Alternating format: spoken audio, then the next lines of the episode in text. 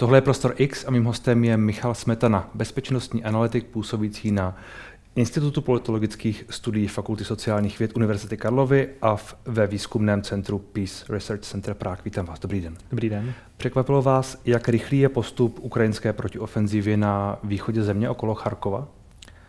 Překvapilo. Je to velmi dobře připravená protiofenziva a je to něco, o čem se určitě bude učit na vojenských akademiích ještě několik desítek let, protože způsob provedení této operace je skutečně nestandardní. A rychlost je něco, co jsme v rámci této války ještě neviděli v tomto, v tomto ohledu a dá se říct, že rozhodně od stažení se od Kieva v, květ, v dubnu letošního roku je tohle největší ukrajinský úspěch. Hmm. Co by se mohlo učit? Bo jako když, když říkáte, bude se o tom učit desítky let, tak co, co z toho je tak výjimečné? To samotné provedení, ono se dá říct, že když zmiňuji to stažení ruských vojsk od Kyjeva právě v Dubnu, tak v tomto ohledu ta aktuální protiofenziva je ještě v něčem více impresivní, ještě v něčem, v něčem více zajímavá, protože zde Ukrajina skutečně převzala tu iniciativu. U Kyjeva se uh, ruská armáda vyčerpala, nebyla schopná Kyjev uh, ani po několika uh, měsících uh, hmm. úspěšně obklíčit a proto udělala to rozhodnutí se stáhnout a stáhla se v zásadě, v zásadě poměrně uh, systematicky a víceméně na, na ruskou armádu, víceméně spořádaně. V tomto případě Ukrajina skutečně vzala iniciativu do svých rukou, a provedla velmi rychlé manévry a to tak, že ruská armáda, aby se vyhnula obklíčení hmm. v této oblasti, musela velmi rychle, velmi rychle se stáhnout a skutečně na svou, i to jsme viděli, záběry zanechávala vojenskou techniku, řada vojáků byla zřejmě zajata ruských a ten skutečný úprk je něco jiného, i než to jsme viděli na jaře. Hmm, hmm. Co to znamená? Co se vlastně teď stalo? Znamená to primárně, že Ukrajina převzala iniciativu, hmm. a, což je ve válce vždycky na z klíčových věcí, protože ta, aktuálně Ukrajina udává tempo. Ukrajina udává tempo a vybírá si, kde se bude bojovat a Rusko hmm. se musí přizpůsobovat. To je, to je velmi důležité a je to velmi důležité i politicky, protože my jsme už v řadě rozhodů jsem to zmiňoval v těch posledních měsících, že Ukrajina musí vlastně provést nějakou úspěšnou protiofenzivu, aby ukázala, že ty západní zbraně, které dostávala, je schopná používat nejenom pouze pro bránění nějakých území, ale i pro dobytí těch existujících okupovaných. A to se jí v tuto chvíli velmi dobře daří, což bude velmi silný politický impuls na západě, který posílí hlasy těch, kteří říkají, musíme dále Ukrajinu hmm. podporovat, musíme dodávat další zbraně, musíme dodávat další munici, musíme dodávat další materiál, protože to skutečně má smysl, protože to má smysl a Ukrajina je schopná využít tak, aby se to, ten běh té války mohl zvrátit na její stranu a ne pouze udržovat v nějakém zamrzlém stádiu. Čili se tím potenciálně zajistila dodávky dalších zbraní. Určitě to bych to tak viděl, že ta politická vůle k tomu to provést je po těch událostech minulého týdne určitě bude větší, než byla do hmm. posud. Já když jsem eh, sledoval dění, respektive to, jak se o tom informovalo a jak to bylo, jak to řekněme, rezonovalo, tak jsem si říkal, jestli se nenecháváme trošku unášet na takové té euforické pozitivní vlně, jestli to, jestli vlastně ty zprávy a to, jak byly ty zprávy šířeny, vždycky odpovídalo tomu, co se skutečně dělo. A jestli ten úspěch vy o tom mluvíte, jako že to je skutečně velký úspěch, ale zároveň, jestli to je skutečně tak zlomové, jak se může zdát, protože eh, člověk by měl někdy pocit, že už Ukrajina v podstatě vyhrává tu eh, nějakou další fázi války. Ne, je pořád potřeba být u těchto zpráv opatrný. Já taky, když uh, jedna věc je, že to považuji za velmi úspěšně provedenou operaci, která víc ještě pořád probíhá a Ukrajině se skutečně velmi dobře daří. A druhá věc je, co to znamená pro dejme tomu, ukončení hmm. války, kde samozřejmě už spousta příspěvků na sociálních sítích už skoro mluví o tom, že do týdne už bude Rusko na kolenou a Ukrajina osvobozená, což není pravda. To jakoby po té vojenské stránce smysl nedává, ale je to zásadní. Tam jsou, tam jsou poměrně velké, kromě těch politických aspektů, které jsou samozřejmě klíčové, protože každá válka je v zásadě, musí mít nějaké politické řešení a má za sebou nějakou politickou logiku, kterou, hmm. která, která je velmi důležitá, tak z čistě vojenského hlediska zde dochází k osvobozování částí, části území, které jsou důležité například z pohledu zásobování, logistiky, hmm osvobozené město Izium bylo, které mimochodem Rusko dobývalo asi měsíc a Ukrajina ho dobila teda jako v řádu, v řádu dnů, tak, tak bylo velmi důležitou ruskou základnou právě pro útoky na Donbas. A Rusku se to úplně ty útoky nedařily, protože Ukrajina tam nadále koncentrovala v této oblasti svoje velmi kvalitní jednotky a byla schopná... To, se, to se bavíme o útocích z posledních měsíců. Ano, Ano, přesně potom, tak. potom, co to tedy Rusko dobilo, potom, po tom co měsíci, tak tam odsaď, bylo to jakási základna, a takže je to jakoby i symbolické a důležité vítězství získat jí zpátky. Jak symbolické, tak i praktické, protože Rusku, když se podařilo Izium uh, za poměrně vysokých ztrát uh, dobít, uh, dobít na jaře, tak ho právě využilo pro koncentraci svých sil, kterými chtělo v budoucnosti útočit, útočit na jeho východ, hmm. to znam, a především na města, jako je Slovian, Sloviansk Kramatorsk a tím pádem tam musela, musela Ukrajina vázat své velmi dobré jednotky, aby byla schopna tyto útoky odrážet. V tuto chvíli se zdá, že právě mimo jiné díky ztrátě vlastně této severní části fronty, kde, mohla, kde, mohla, kde mohlo Rusko útočit, útočit potenciálně na Donbass, tak nějaká ruská představa o tom, že by dobila města jako Slaviansk Kramatorsk, se už zdá jako velmi nereálná hmm. v tuto chvíli, pokud se nestane nějaký dramatický zvrat. Čili ty jednotky můžou být nasazeny jinde, jak, jak, jak jste zmínil? Ukrajině se tím uvolní uh, ruce pro to, aby mohla tyto jednotky uh, nasadit jinde a přesně může nasadit do ofenzivních operací, kde nyní má hmm. aktuální iniciativu a dokud se vlastně ta její iniciativa nevyčerpá, tak může nadále osvobozovat další území. Čili my teď víme, nebo ty zprávy, které máme a jsou nějakým způsobem potvrzené, to je všechno asi uh, třeba brát trošku uh, s respektem ty informace, tak víme, že je zpět dobyta v podstatě většina Charkovské oblasti. Ano. Nebo skoro celá, kromě nějakých úplně jo, drobných. De facto se zábrat, jako de facto se dá říct, že hmm. nějakou bitvu o Charkovskou oblast skutečně Ukrajina vyhrála a de facto celá, Charkovská oblast je aktuálně pod ukrajinskou kontrolou. Jsou tam samozřejmě ještě části, kde jsou dále, uh, dále uh, ruské jednotky, zvlášť, teda, uh, zvlášť teda na té východní části, ale fakticky se dá říct, že tato hmm. oblast je z drtivé většiny osvobozená.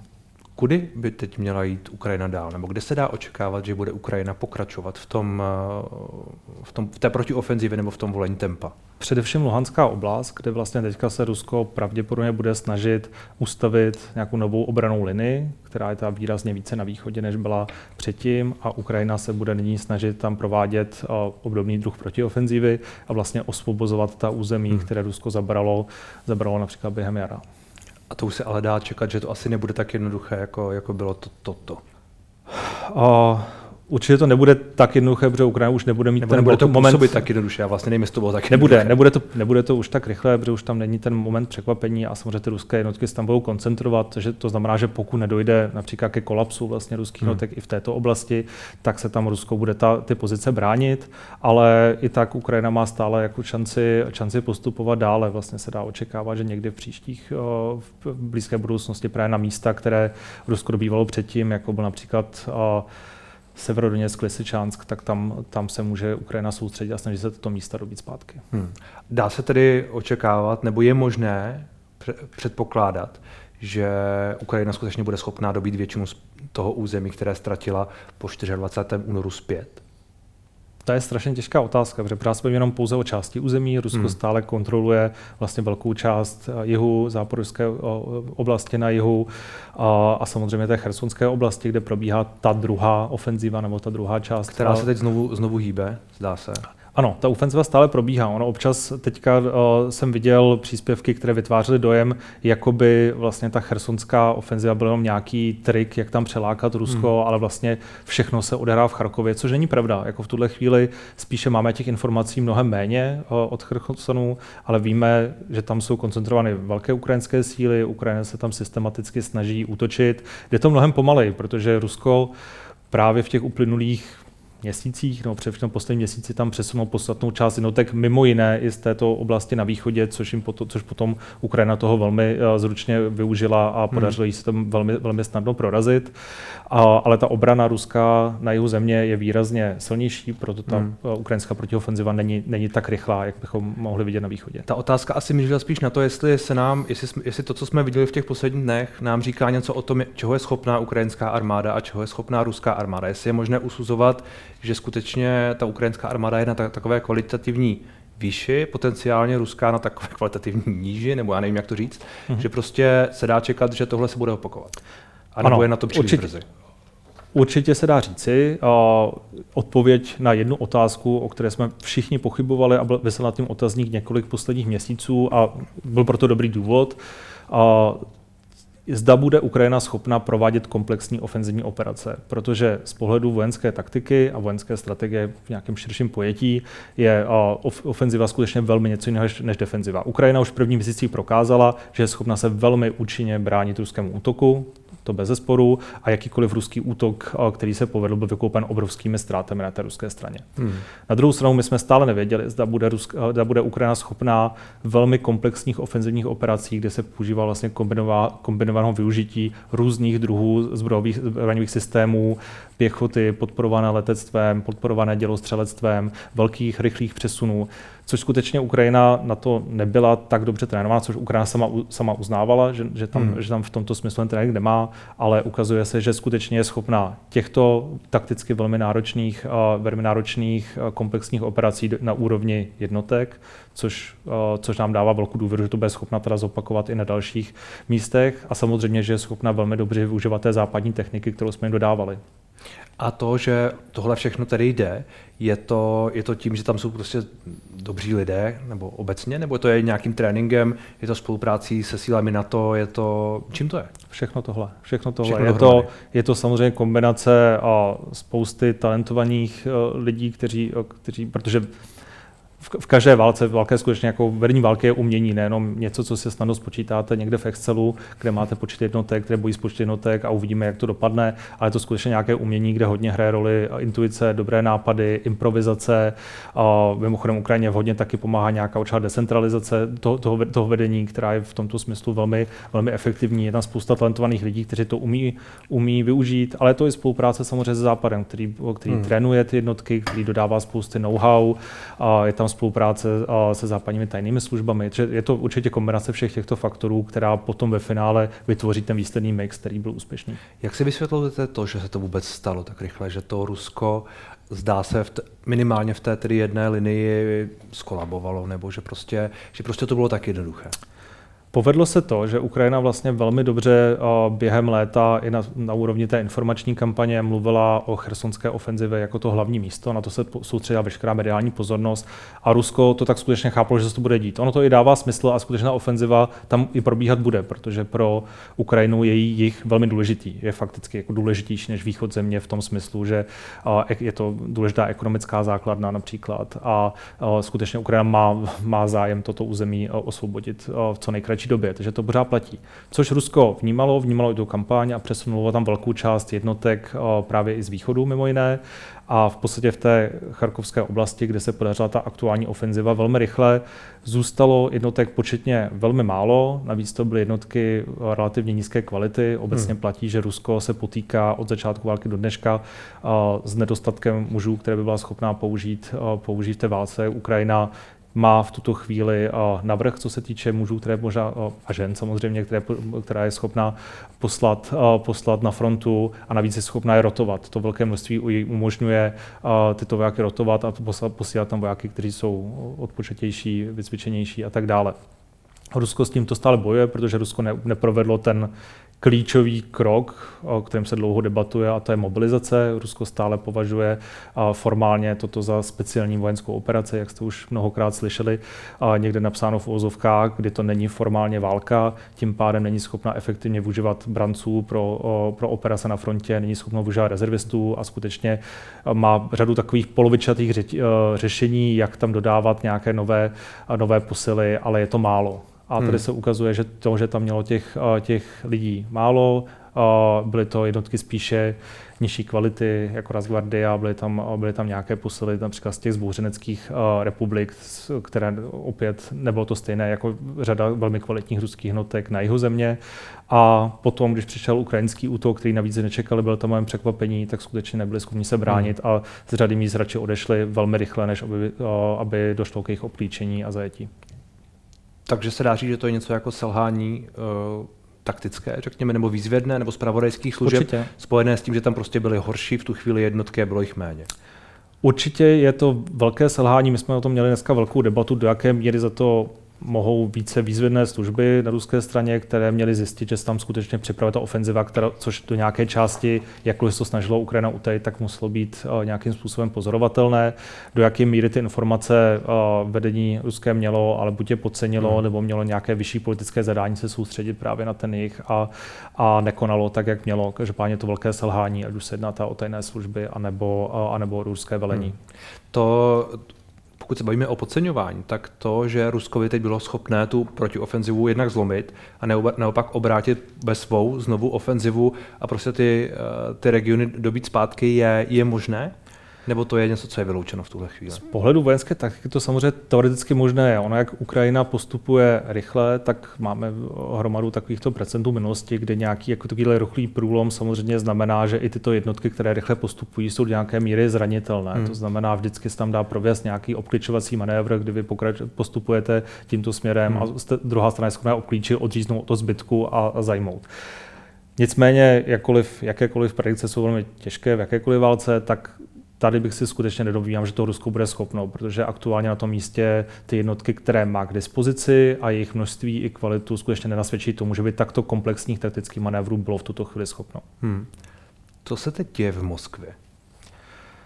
To by podle mě zajímalo naprosto každého a myslím, že to je jako jedna z nejdůležitějších věcí, protože hmm. Rusko teďka bude stát před řadou velmi, velmi uh, ostrých dilemat, kdy jak, jak použít ty síly, které na Ukrajině má, protože ano, někdo řekne, tak proč teďka nevezmou ty síly z jihu země a nepošlou je tam na východ, tam bránili, protože s tím zase oslaví na jihu země, kde Ukrajina taky už pro, pro, provádí aktuálně ofenzivu a Ukrajina toho ráda využije tak, aby postoupila i tam.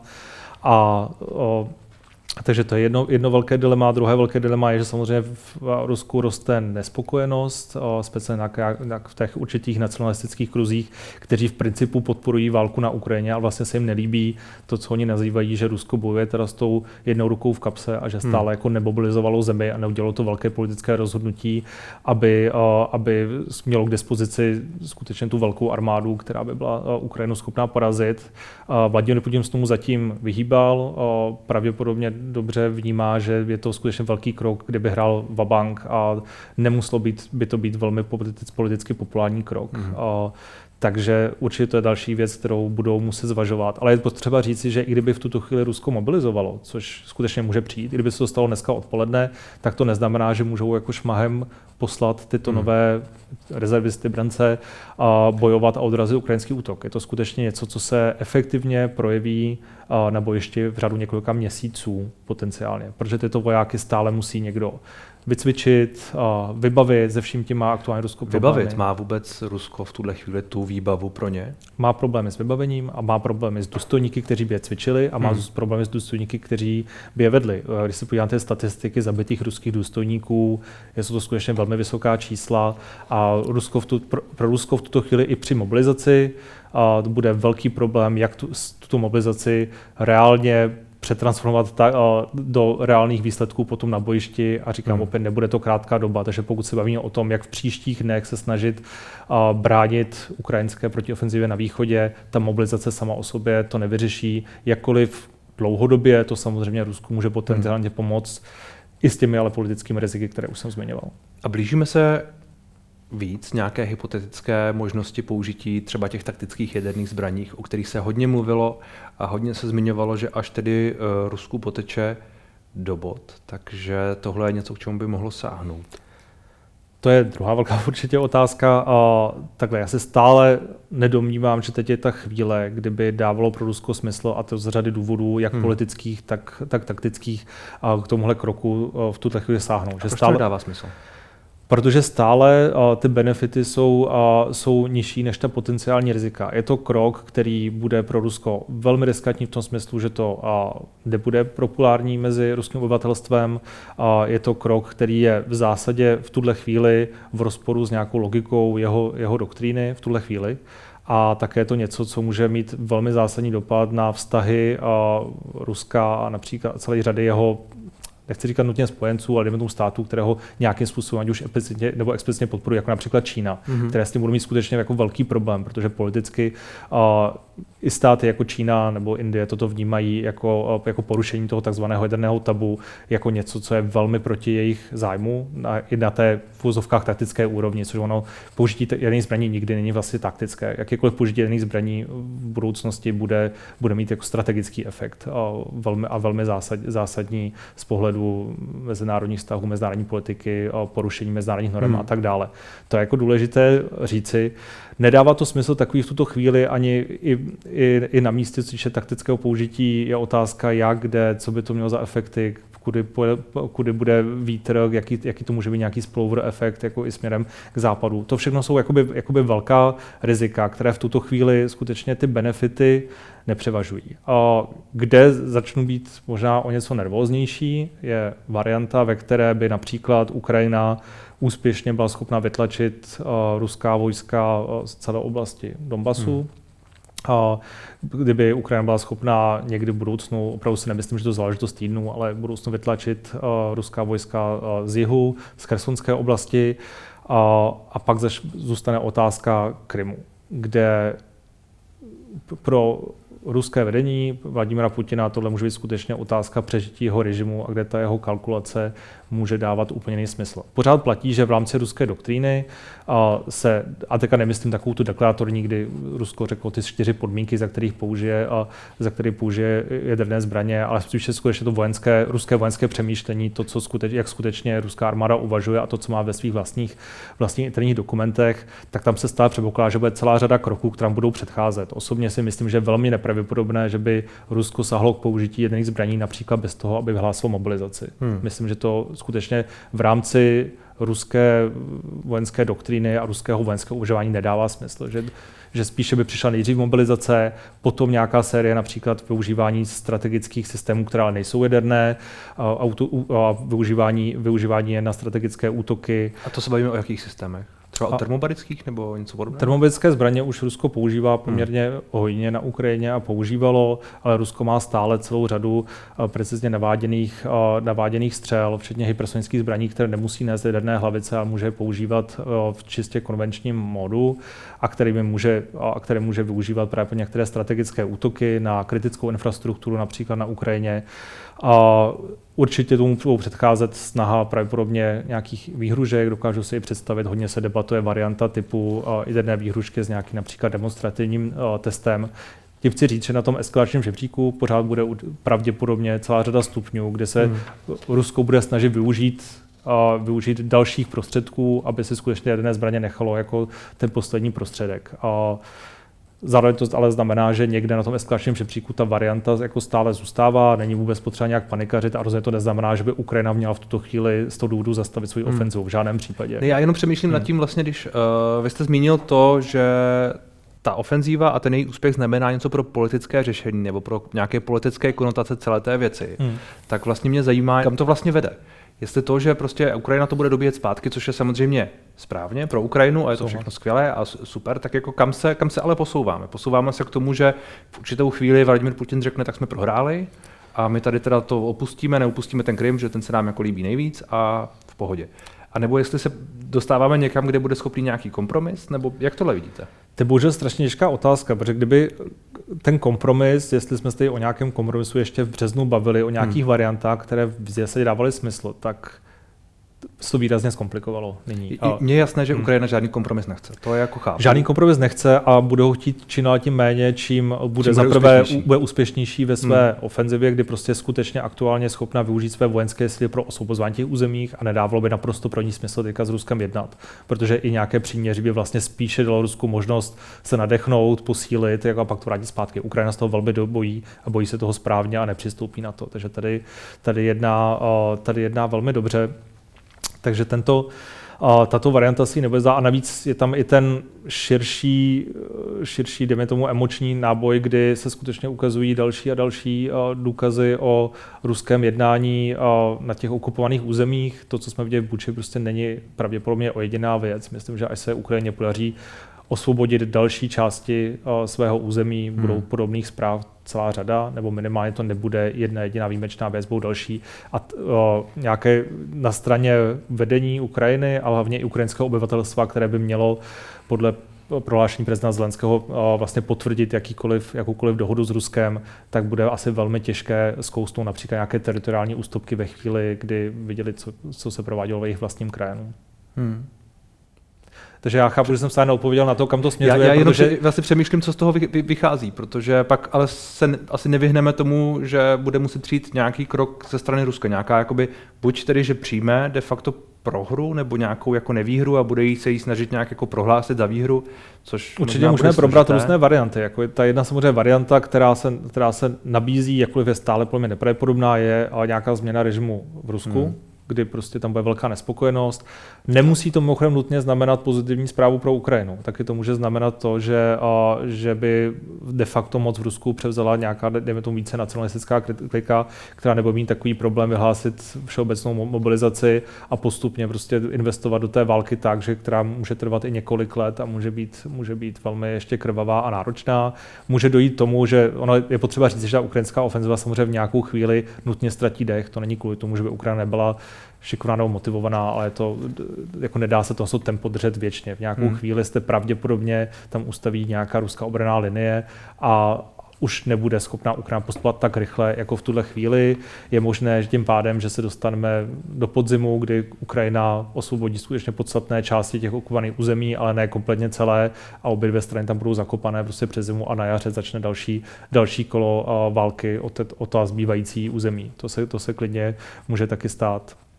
Může se stát, že, že to by byla pozitivní zpráva, že na východě ruská armáda vlastně skolabuje a stáhne se a pak, o, pak to může být velmi jako nepředvídatelné právě, co se bude dít s, s Krymem a dalšími, dalšími územími. O, takže těch jako scénářů vývoje hodně. Pořád samozřejmě platí, že vždycky tam musí být nakonec nějaké politické řešení ve smyslu, hmm. že nějaká strana musí prostě jako uznat, že to například pro ní už není únosné a buď se stáhnou, jdeme tomu teda uznat nějakou pro, prohru, nebo se konflikt teda zamrzne v nějakém jako stádiu, možná na základě nějakého buď příměří oficiálního, neoficiálního. Takže jak vidíte, těch, jako těch možností je celá řada. Bohužel jako v tuhle chvíli Ukrajině skutečně nespívá, než se snažit ta území, které Rusko okupuje, dobývat používat, pokračovat tak, jak v tuhle chvíli, nadále se snažit o to, aby tam ta západní pomoc proudila. Pro, Ukrajinu to dlouhodobě klíčové, aby si alespoň nějaké to tempo dlouhodobě udržela a dále se asi uvidí. No. To, že uh, Rusko včera zautočilo na kritickou infrastrukturu, mimo jiné, tedy zasáhlo podle všeho jednu z těch uh, velkých elektráren na východě země a část toho území byla bez elektřiny, nám něco říká o tom, jak bude vypadat další postup z jeho strany? Těžko říci. Rusko občas i během této války v podstatě reagovalo na některý nepříznivý vývoj tak, že v podstatě a, můžeme to nazývat pomstou, retaliací, to už jsou asi jako různá slova, které pro to můžeme najít, a že v zásadě, pokud se mu někde například v nějaké části na bojišti nedařilo, tak využilo svých raket pro to, aby útočil na civilní cíle, právě kritickou infrastrukturu, industriální objekty a tak dále. Takže můžeme to chápat jako takovouhle omezenou rychlou reakci, která zároveň může být i nějaký jako signál směrem do Ruska, že stále něco děláme. Není to tak, hmm. že jenom utíkáme, ale ono se potom to mnohem lépe, lépe pro Kreml rámuje, spíš ne, že tady jsme se, tady jsme se takticky stáhli, ale tady, ale, přesně, ale tady útočíme. Takže to hmm. potom dává smysl v nějaké logice, což je ta méně pravděpodobná varianta, to může být nějak tomu nějaká promyšlená strategie, že se jako bude stupňovat právě ten strategický tlak, kdy se bude více útočit o, na dálku na, na civilní objekty. O, nicméně spíš se přikláním k té první variantě, co jsem zmiňoval. Čili, že to byla spíš jednorázová věc a dál podle vývoje. Přesně tak. Ono bere to tak, že vlastně obě dvě strany nutně uh, improvizují. Jo? Ono prostě hmm. pro Ukrajinu taky uh, tohle nebyl Určitě to byl plán útočit v oblasti, eh, v oblasti Charkova, to v každém případě, ale Ukrajina určitě taky má celou řadu kontingenčních plánů, jak se přizpůsobit tomu, co Rusko dělá, aby to využila co nejlépe. A tak to je, to je každá správná strategie. Rusko na tom v tou hůře bylo teďka tou překvapenou stranou, takže musí ještě mnohem, mnohem více improvizovat, protože v situaci, ze kterou jako nepočítalo, ale stále tam určitě zvažuje celou řadu možností, takže ani v tuto chvíli nemá určitě nějaký jeden konkrétní hmm. plán, ale spíš se dá dohromady, uh, zvažuje celou řadu variant, jak to co, co nejlépe zareagovat, aby bylo aspoň nějakým způsobem tuto velmi nepříznivý vývoj pro ně o, aspoň zastavit hmm. nebo zpomalit. Co se týče role Číny, tak eh, já jsem zaznamenal z úst jejich představitelů poměrně smířlivá slova na adresu Ruska v posledních dnech. Je tu nějaké zbližování? Pokud se nemýlím, tak prezident má na první cestu po covidu snad jezd do Ruska, takže možná, že tam je nějaké, nějaké blížší spojenství v poslední době. No, to je, to je velmi těžko, těžko říci. No. Jako, o, Čína je obecně celou, tu, celou dobu v takové pozici, která jí možná vyhovuje trošku méně, než se možná zdá z některých komentářů. Na jednu stranu samozřejmě asi pro ní Rusko, které je nadále v konfliktu se západem nějakým dlouhodobým a zároveň je spíše oslabené, to znamená se spíše stává mnohem více načně závislé, jí může hmm. nějakým způsobem vyhovovat z celé řady důvodů. Na druhou stranu samozřejmě pro Čínu je důležitá i nějaká širší ekonomická stabilita, kde samozřejmě jako je o, velmi o, silně zapojena do mezinárodního ekonomického systému a nějaké velké, o, velký, velká úroveň nestability jí vůbec nevyhovuje, takže nějakým způsobem se snaží v těchto pozicích balancovat a ne úplně přistoupit na nějakou roli prostě čisté čistého ruského spojence, protože také, také to není úplně ta komfortní ta role, ale dlouhodobě velmi těžko říct. Hmm. Čili to vlastně se z toho nedá v tuhle chvíli nic úplně odvozovat pro ten, pro, pro nějaký, třeba pro to, jestli bude podporovat ještě za měsíc nebo za dva, to v tuhle chvíli nevíme. Určitě ne. A nebo to, jestli bude podporovat samozřejmě energeticky a tak Kdybyste tady měl někoho, kdo se vyzná v Číně výrazně víc než hmm. já, což je celá řada lidí, kteří se skutečně jsou, se zabývají čínskou politikou a jsou schopni mnohem hmm. více číst mezi řádky než já, tak vám asi pravděpodobně řekne mnohem, mnohem víc než já, ale pořád si myslím, že ta skutečná čínská pozice je, je v tuhle chvíli jako velmi zastřená a velmi záměrně a, a, a těžko říct, jak se bude vyvíjet ta pozice hmm. dále. Tak uvidíme. Děkuji moc za rozhovor. Já moc děkuji.